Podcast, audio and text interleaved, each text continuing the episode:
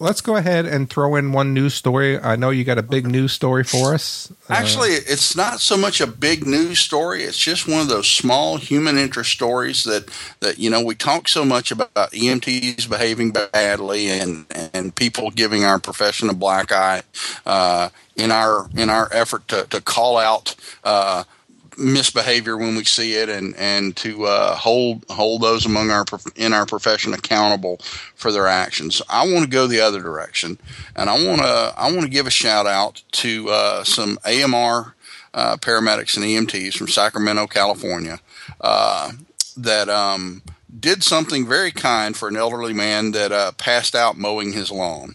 Um, Ken Densley said his eighty-seven-year-old father, uh, who was a very independent man, refuses to let anyone else mow his lawn, was working in his yard, and he pushed himself too hard and passed out.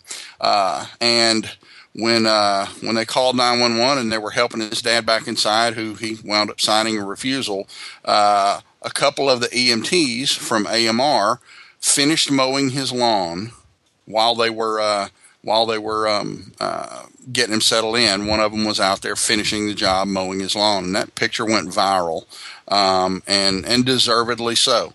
Uh, this is something I, they don't have the, the name of the E M T mentioned here, but uh, uh, guys, if you work for A M R in Sacramento, mad props for, for going the extra mile and, and bestowing a little kindness on our patients. Uh, um, my hat's off to you.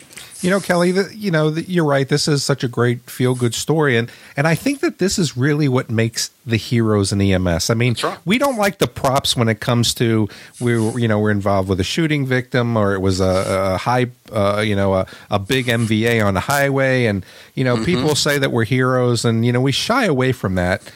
But but this was really what makes the hero. It's when you hang out after yep. the call and you make somebody breakfast, or right. you know, you, you get them a resource that they need so they can afford their medication. I mean, when you take steps like this, I think this is what really outlines and defines you as a hero in our career field. Mm-hmm. The the everyday stuff is just our everyday job. This stuff, I think, yeah. really makes you special.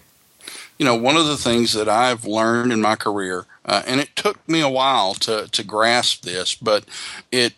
Once I did have that epiphany, it, it really increased my job satisfaction, is knowing that your patients, they really don't know and don't care how awesome your A L S skills are and how talented and, and knowledgeable an E M T or paramedic you are.